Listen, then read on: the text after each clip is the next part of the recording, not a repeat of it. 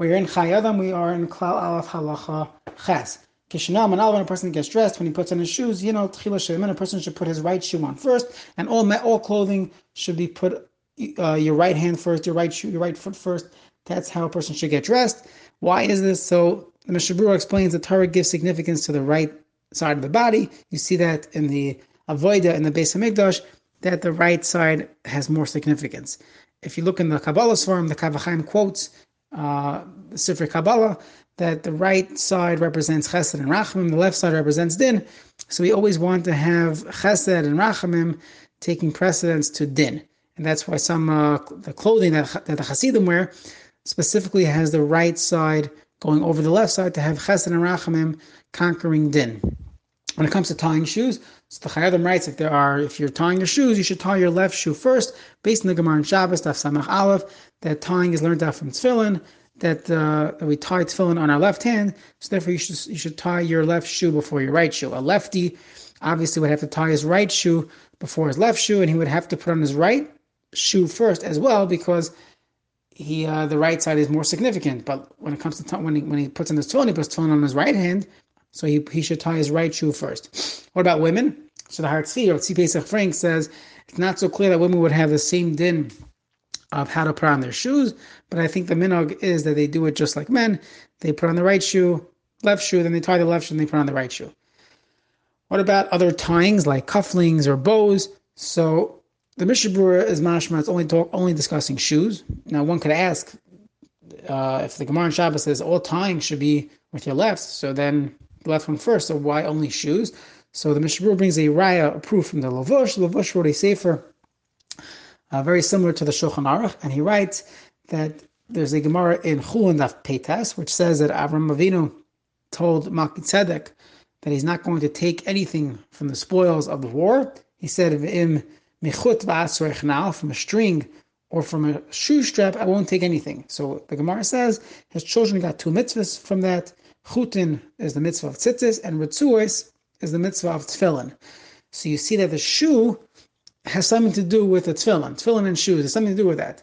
So therefore, only when it comes to tying shoes do we say that the left uh, shoe comes first. But other things, cufflinks and tying um, bows and any other thing you can imagine, there would be no reason to, to tie the left one first. Um, the Svarmai this teaches us that that uh, we should attribute value to everything we do in life. Every little step, tying a shoe, putting on a shirt, taking a shower when you're supposed to wash your head first. It's anything we do in life, there is some significance. Okay, halacha test. Asher lelech become a. Person should not walk. It's usher to walk in a kaim kufa in a hori posture. And then he says, and he shouldn't walk with his head uncovered. He's quoting the Shulchan Aruch. It's interesting why he uses this terminology. It seems like the more significant Isser is walking B'kaim Zakufa in a outstretched haughty posture. And V'layelech sounds like an afterthought of V'layelech Begilei Reish. So let's, uh, perhaps we'll have an answer to why it's written like this.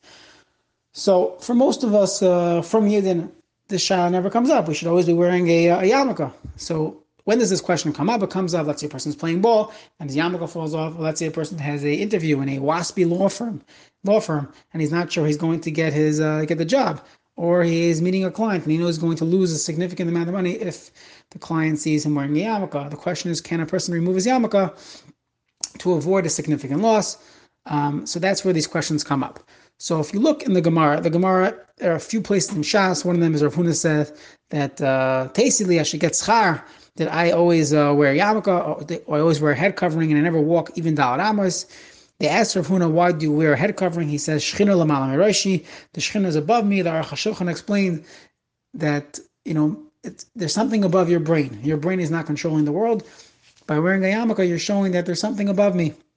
There's a Gemara in Shabbos Daf Kufman Vav, which says that the mother of Nachman Bar Yitzchak, when she was pregnant, she was told that her son would be would grow up and be a ganef, would be a thief. So ever since he was born, she made sure he was always constantly wearing something on his head. So the Gemara relates that one day uh, there was a strong wind that blew off, and he was sitting under a date tree, and the dates were so looked so good. He, he climbed up the tree and he he stole some dates, And he said, now I realized that when my yarmulke, when my head covering fell off, I uh, I didn't have the same Yiras Shamayim. I didn't uh, have the same Shivisi Hashem Nagdi Summit. So there, those are those are the Gemaras that we see in Shas. Now, from all these Gemaras, what's missing is the term chiyav, obligation. It seems like an extra extra measure that Rav Huna did, that Rav Nachman Yitzchak did. And if you look at the Rambam and all the places he brings head covering by davening and by, he never uses the term chiyav uh, as he uses, you know, in Hilchas Shabbos and Hilchas uh, Brachas. He always it just it says that a person shouldn't go begila rosh. You know, a person should not walk like uh, lo yedich begila rosh. So why is that? So the way we understand it is that this whole concept of wearing yarmulke is in most of the Hasidus. It's extra measure. It's uh, it's to give us uh, Yiras Shamayim, to remember Shechina Lamalam Merashi. But there is no real halachic obligation for a person to wear a uh, a, uh, a yarmulke. The Beis Yosef quotes the Kol Bo, who says the same thing. However, there might be a different uh, din, might be a different halacha that we should consider at this point is that since we've been doing it for so many years, it has the din of a minog, it has the has the level of a minog, and therefore we don't just throw it in the garbage. We keep it, and it's significant. It's important to us, and a person should wear a yarmulke. Comes along the Taz. The Taz says, Bisman Azeh, he's talking in his days in the 1600s. Bisman there's an Isser Deraisa if a person does not wear a yarmulke. What's the Isser Deraisa? He says there's an Isser of Chukas Hagayim that you're going uh, B'chukaseim Leisilecho. A Yid is not allowed to go in the in the ways of the non-Jews, and by taking off your hat, taking off your yarmulke, you are you're following um, their ide- ideologies. So the Taz says there's an Isser Deraisa. Now that's very significant. If there's an Isser Deraisa, we know that in order to avoid a lav of the Torah, a person has to give up all his money a person cannot uh, eat treif in order to avoid a financial loss. When it comes to a loisase, there, there's no uh, there's no discussion. You have to give up all your money. So, if this is true, one would never be able to to have a conversation even about removing a yarmulke for a job interview. So, what's the heter that people rely on? Now, a person who's relying on these things obviously should speak with a posig or talk to people that are in your industry um, and speak over your industry specific question to uh, to some people that have more experience. And you'll see it's not as usually it's not as complicated as you think. But either way, the heter that people rely on is based on Rav Moshe. Moshe Feinstein says that hold on a second. The Isser of Chukas Agayim is only one of two things. If you look in the Ramah and Simon Kuf Ayin Ches, the Ramah quotes a Maharik. The Maharik was asked about doctors wearing uh, lab coats or uh, scrubs, are they allowed to wear a uniform? Isn't it a problem of, chukas hagayim? So the Marik said, absolutely not. There is no issue of them wearing a uniform. The only time that we have a problem of chukas hagayim is one of two things: either the clothing or the style is something of pritzos. It's a clear uh, uh, showing of no of, of, of, a lack of morality it's a pritzos type of uh, that's a problem. Or there's a custom that they do which we have, has no apparent reason, so we have to uh, be concerned that it might have, might come from a zara. But other things that we know why they do it, they wear uh, flat caps because they want to have a certain look. They wear drive these cars they whatever they're wearing, we know why they're wearing it. That's the style. That's what they're trying to look like. That's not a problem of chukas hagayim. Chukas hagayim is only when we're concerned it came from a vodazara or it's a beggar of. It shows a ideology which is not like ours. It's a pritzos ideology. So that that would be a problem. However, wearing a wearing a scrubs would not would obviously not be an issue. So Moshe says the reason why the non-Jews take off their hat or remove the yarmulke has nothing to do with um, a different ideology they're avodah zara, pritzos. It's because they're just relaxing. They don't, they don't want to be so uh, uptight. They just want to relax, and therefore they won't wear hats in the street. They won't wear yarmulkes in the street. So therefore, Moshe Feinstein writes there is no problem of of uh, chukas uh, when it comes to removing the yarmulke. However, there still is an issue of the minig of Klal Yisrael. So he says it depends. If a person is going to suffer a significant financial loss, so then in that case, one uh, one could be mako and go against the minog of wearing a yarmulke.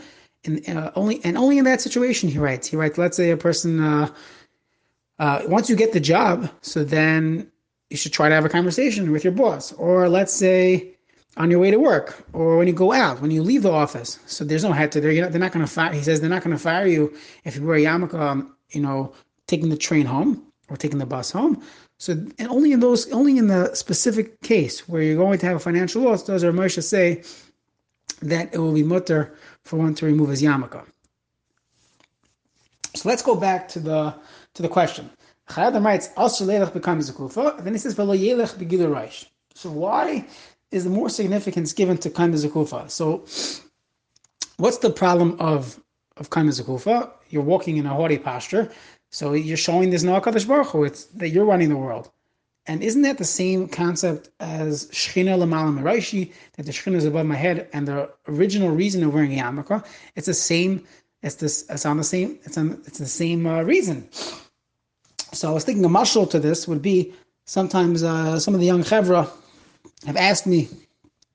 You know, I have friends that they left yeshiva, they went to work, and one of the common questions they get is that is that maybe they should start wearing a ring. And they asked me, is there a problem of uh, of like silbash of wearing a ring to work? Their wife wants them to wear it. So usually halachically there's no problem. And in many instances, one one is recommended to wear a wedding band. But I always tell them that if the only thing that shows your coworkers that you're married is that little ring on your finger, you're going to get into issues. Your whole personality, your whole attitude to work, people should know that you're a family guy, you're happily married. That's going to save you from problems, not the little ring on your finger. So the same thing over here. Obviously, a person has to wear yarmulke. That's the minhag. But the minhag is only to remind us of shchina lamala miraishi. But if a person's whole attitude is kaima zakufa, so that's the bigger issue. So Chayalim writes first, also become. How are you going to be reminded to stay in that position, to never think that you run the world? So then we have this other thing of a layelech, begila to remind us that shchina lamala miraishi.